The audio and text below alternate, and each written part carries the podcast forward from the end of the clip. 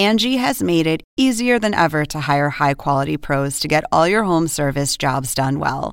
Just bring them your project online or with the Angie app, answer a few questions, and Angie will connect you with local pros who match your specific needs. Or book a service instantly at an upfront price. So join the millions of homeowners who use Angie to care for their homes and get your next home service job done well. Download the free Angie mobile app today or visit Angie.com. That's A N G I.com. Angie has made it easier than ever to hire high quality pros to get all your home service jobs done well. Just bring them your project online or with the Angie app, answer a few questions, and Angie will connect you with local pros who match your specific needs. Or book a service instantly at an upfront price. So join the millions of homeowners who use Angie to care for their homes and get your next home service job done well. Download the free Angie mobile app today or visit Angie.com. That's A N G I.com. In a small town in Oregon in 1984, the first biological attack was launched against the United States. For over a decade, the details of this nearly catastrophic event were withheld from the public. This is how forensic science unearthed the biological trail.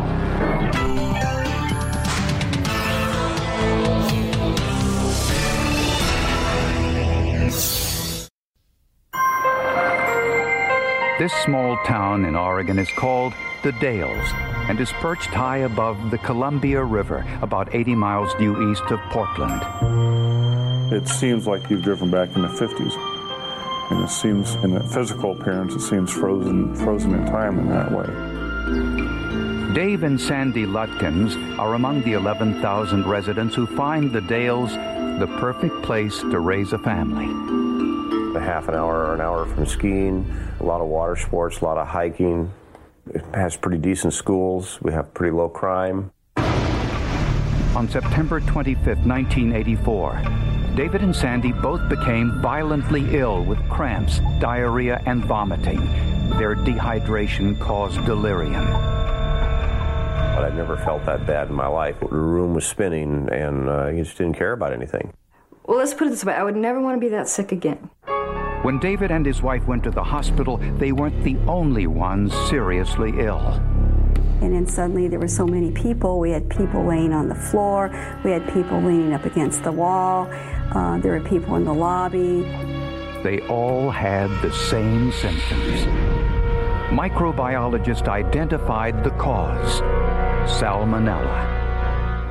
Salmonella is a bacteria commonly found in eggs, meat, poultry, unpasteurized milk, water, and in animal feces, especially that of reptiles. It is rarely fatal, but sometimes death occurs in infants and the elderly. Ten days after the first outbreak, a second wave hit.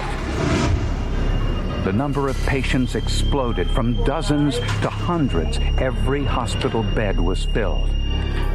By the time Dave Lutkins emerged from four days of delirium, he encountered a disaster. Lutkins owned a small restaurant. Thirteen of his employees were sick, along with hundreds of his customers. We had virtually no business. I mean, it just disappeared. But what was the source of the outbreak? Food handlers who don't properly wash their hands after using the bathroom sometimes transmit salmonella but hundreds of people were sick, and they hadn't eaten in the same restaurant or even the same restaurant chain. Tests of the water supply revealed nothing. The Centers for Disease Control in Atlanta, Georgia was asked to investigate whether it was some type of accidental outbreak or was it intentional.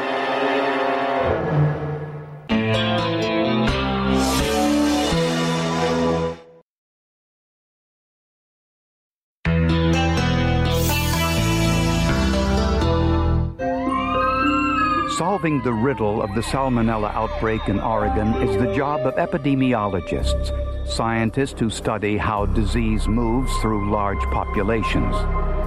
They seemed to be unrelated events, complicated things greatly. It was almost like doing multiple simultaneous investigations. there seemed to be no common link among the hundreds of residents who had gotten sick. Dave and Sandy Lutkins both remembered eating a salad in their restaurant before getting ill. Hundreds of their customers and most of their employees became ill too. At the county health department, nurse Diane Kerr contacted everyone who fell ill and discovered they had all eaten a salad from one of 10 local restaurants. Most of the people seem to have eaten potato salad. At another restaurant, most of the people seemed to have eaten a green salad. And so, what was going on? They looked at common suppliers of food. They looked, you know, where did everybody get their lettuce? Where did everybody get this? Where did everybody get that? We couldn't find one source of cucumbers or of lettuce or of, of meat or of anything that, that would explain all those restaurants being contaminated at once. Dr. Michael Skeels runs the laboratory that processed samples from the Dale salmonella outbreak. Microbiologists discovered that all of the victims had the same strain of salmonella, one that was exceptionally rare. It was dulcitol negative, which means it didn't biochemically break down a, a sugar called dulcitol, and that's only the case for 2% of salmonellas of this type. This salmonella had another odd characteristic. Unlike most bacteria, this one was not resistant to antibiotics. When all the cases were tallied, there had been 751 cases of salmonella poisoning.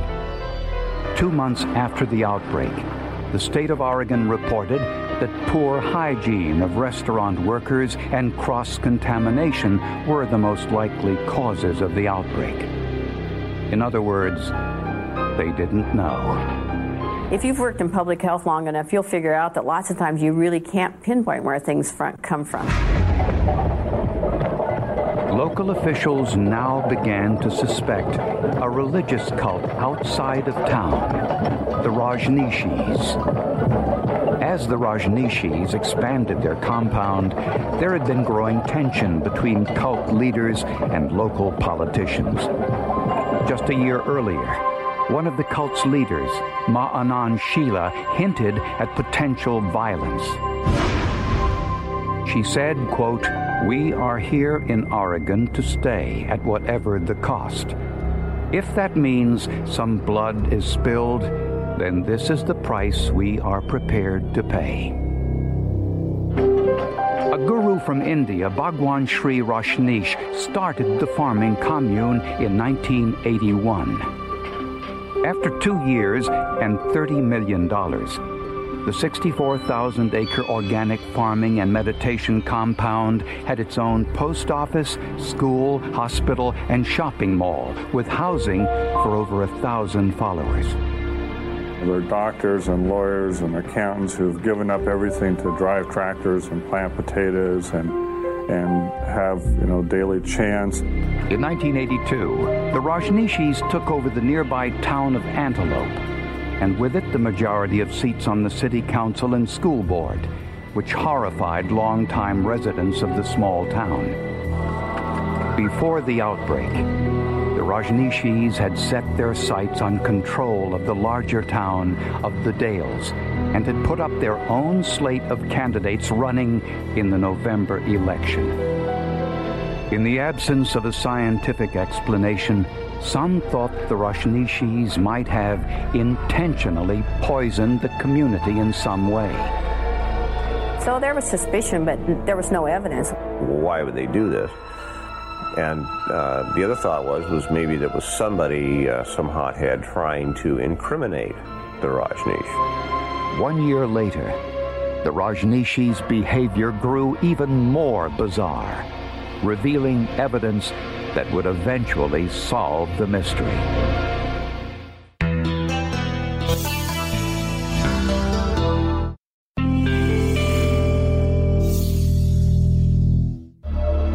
Since health officials could not find the source of the salmonella outbreak in the Dalles, Oregon, suspicion among local officials continued to be the Rajneeshis, a religious cult living on a farm outside of town. Like criminals being right accused here. of poisoning I'm someone with- who we had we never nothing to do with. leaders of the cult and town officials were often at odds. The cult was founded by Bhagwan Shree Rajneesh, but the day-to-day operations were run by his associate, Ma Anand Sheela. They met each other's needs. Sheela provided for him whatever he wanted. You want 60 Rolls Royces? We'll get you 60 Rolls Royces. You want a new disciple tonight? We'll get you a new disciple. You want to fly in a jet? We'll get you a jet. What, you know, whatever to make you happy. And, and the trade-off was that Bhagwan would say, okay, you're number one, you're in control, you take care of all the details. I don't care how you do it. The Rajneeshis were becoming paranoid for many reasons. They were being investigated for possible immigration fraud. And there was growing internal conflict between Sheela and other commune leaders. Nonsense. You better believe me, I'm a tigress. She and her group were in a power struggle with uh, another group, which uh, we always kind of called the Hollywood faction. They were rich members of the cult, headed up by a lady who was the ex wife of a Hollywood producer. The struggle was for control of the guru, the cult, and its finances. Former cult members told of plans to assassinate several local politicians, rival cult members, a United States attorney, and journalist Les Zaitz in retaliation for some investigative pieces he had written about the group in the local newspaper to be told that you're on a hit list uh, for a group that they, I believe at the time they were capable of. Thought they were just purely evil folks by that time. Uh, was really kind of chilling, chilling way to start the day. One year after the salmonella outbreak, without warning, Sheela and the head of the Rajneesh Medical Clinic, a nurse named Pooja, fled to Europe. Rajneesh disowned them. They had turned it into a fascist concentration camp. Prosecutors heard that Pooja had been experimenting with biological poisons at the clinic, including salmonella. But there was no hard evidence. With the increasing scrutiny, the Bhagwan stepped up the level of personal security. There were times when he would move from one end of the town to the other, where he would be in a bulletproof limousine. He would have a lead SUV with armed guards in it. He would have a trailing SUV with armed guards in it, and he'd have a Jet Ranger helicopter in the air. We felt we could be confronted by a 45 person private army with fully automatic weapons. In October of 1985, a federal grand jury issued a 35 page indictment charging the Bhagwan with lying on his visa application and arranging sham marriages so his followers could remain in the United States. When officials planned to search the compound, they asked epidemiologist Dr. Mike Skeels to come along because of fears of biological retaliation. And as we were going up that road, I was thinking, you know, for a microbiologist, this is going to be a pretty interesting day. No shots were fired. In the commune's licensed medical center, Skeels found samples of various bacteria, standard testing material for a small clinic. One of these vials contained Salmonella typhimurium. And uh, I remember at the time thinking, well, they told me to look for salmonella. If I find any, I'm supposed to seize it as evidence, and well, there it is, so I'll seize it. Uh, but I wasn't thinking at all that this was related to the outbreak. Shortly after the raid, Rajneesh left on one of his private jets. He was arrested in North Carolina on the immigration charges. Meanwhile, the CDC tested the salmonella found in the commune's lab using a technique called plasmid profiling.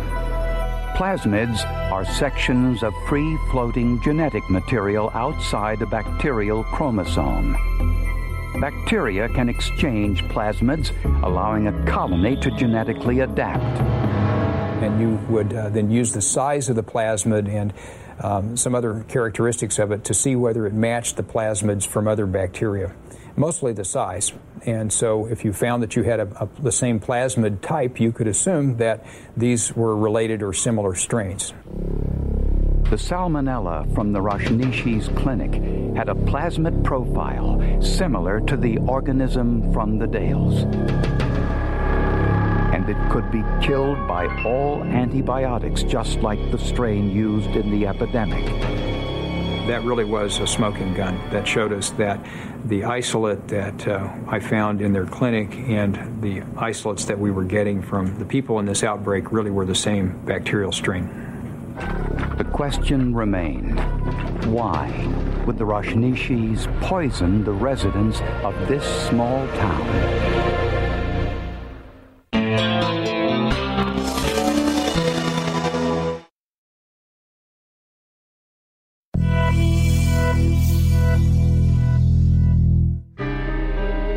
Inside the Rajneeshi commune, investigators found evidence connecting the group to the mass salmonella poisonings.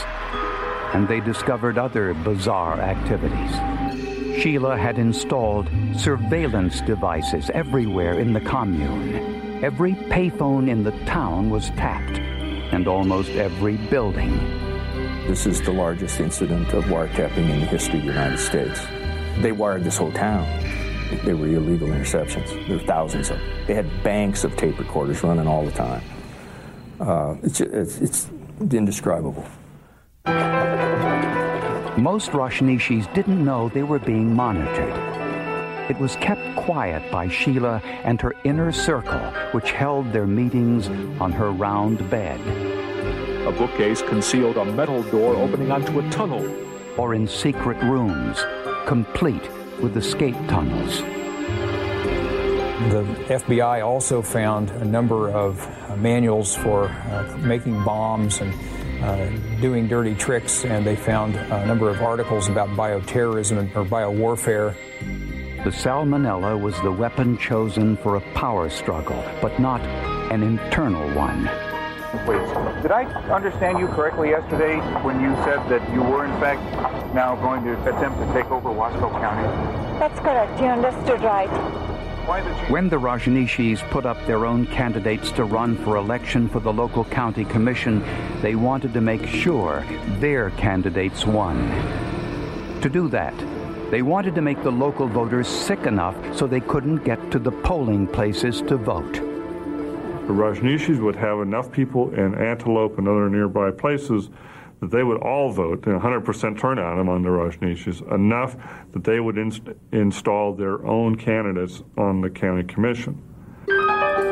But why had the outbreak happened in September? Informants say it was a rehearsal, and it wasn't their first. At Sheela's direction, the Rajneeshis took off their red robes and put on regular clothing and went through the town with spray containers filled with salmonella. In August, their first experiment was spraying the door handles in the county courthouse and produce in the local supermarkets. But no one got sick. Their second experiment in September was to spray salmonella on salad bars in 10 local restaurants, which worked, contaminating over 700 residents. Just before Election Day, the Rajneeshis made plans to contaminate the city's water supply. Apparently, they were unsuccessful there was evidence that someone had gotten to the, the reservoir for the city of the Dalles and gotten into it, but uh, no, no evidence that they actually ever contaminated. All of the Rajneeshi candidates lost in the November elections. Armed with the forensic biological evidence, Sheela and Pooja were extradited from Europe and charged with tampering with consumer products. They both pled guilty, served less than three years in federal prison, were released, and fled to Switzerland before state charges could be filed. Last we knew, Sheela was in, in Europe running a, a, a, the equivalent of a nursing home, which is sort of chilling to think about, uh, turning grandma over to Sheela in her final days. There was no proof Rajneesh himself ever knew anything about the Salmonella plot. He pleaded guilty to immigration violations, was deported, and died in India in 1990. Most of the restaurants targeted in the attack never recovered from the economic blow and went out of business. That's what happened to Dave Lutkin's restaurant. We never regained the position we had in the community afterwards. I had people that would tell me that, you know, I know it wasn't your fault, but I just can't eat there anymore. He now runs a catering service. The scientists who investigated the outbreak wrote a paper about it. But the Centers for Disease Control asked that it not be published, fearing copycat crimes. In 1997, 13 years after the outbreak, when bioterrorism had become a growing concern, the paper was finally published in the Journal of the American Medical Association. Evidence discovered in the Rajneeshis health clinic revealed they had even more potent biological weapons in their possession. Had they been used, the results would have been catastrophic. Neither the epidemiology alone nor a criminal investigation alone would have, would have cracked this. It took both to put it together.